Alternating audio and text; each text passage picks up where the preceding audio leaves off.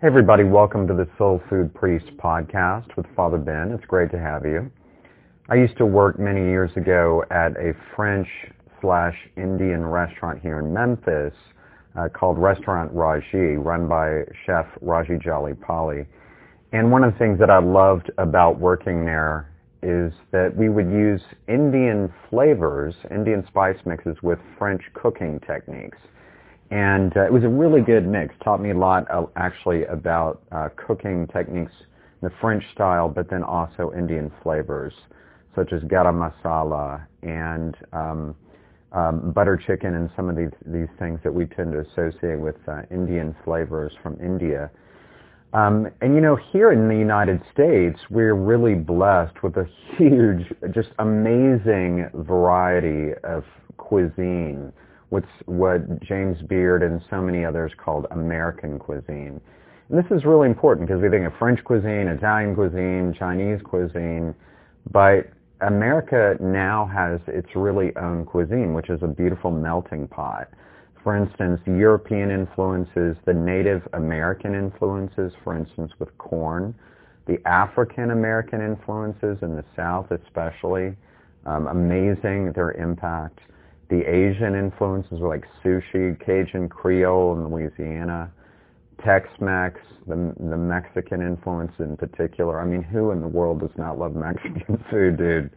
Um, and you know, in the, even in the Northeast, right? If you think about something like clam chowder, I mean, in, in lobster, the the massive impact of these cultures on one another is just incredible. And here in the United States, we are, as they would say, a melting pot of all these things, which is really beautiful. We see this, for instance, a lot with young people. And the immigrants, of course, brought with them their cooking techniques and their flavors. And this has had a massive impact on the United States because what has happened over the years is people have educated their palates. You know, I mean, many of you remember the years when they said, no way, dude I'm not going to have an oyster. I'm not going to try sushi. Absolutely not. And then five years later, they're devouring sushi, okay?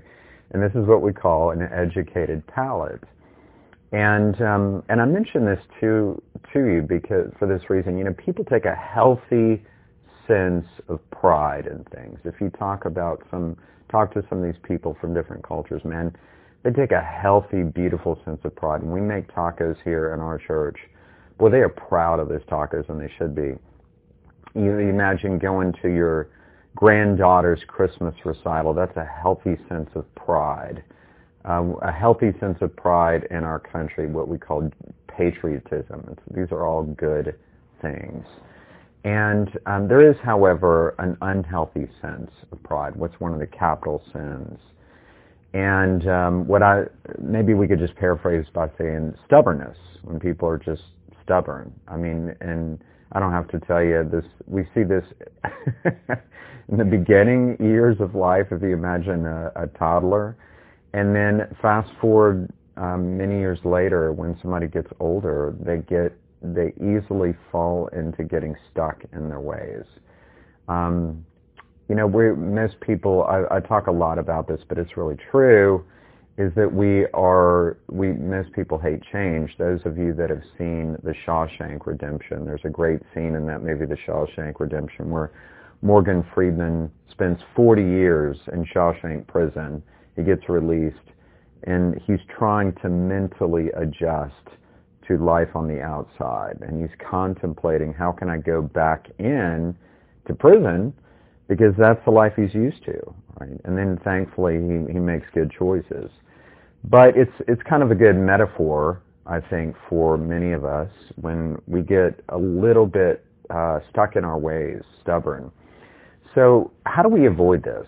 How do how do we avoid this? Well, there's some practical things. I always try to approach the things from a holistic standpoint. Spiritually, have, uh, we need a spiritual perspective, a spiritual diet of prayer. We need to listen to people who are trying to help us. I cannot underscore that enough. Listen to people around us that are trying to help us. We get used to the voices around us and we tend to tune them out. Um, also, we need to amputate people from our lives that are negative influences. Um, we, we just need to give them boundaries. Look, I'm praying for you, and I will pray for you from a distance.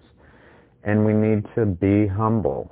Humility is the antivenom to pride or stubbornness, right? Um, recognizing that as we do get older, we most people, most not all, but most people tend to get very stuck in their ways, their ruts, and their routines. Please know that you are prayed for and loved. Don't forget to put soul in your food and give food to your soul. God bless you.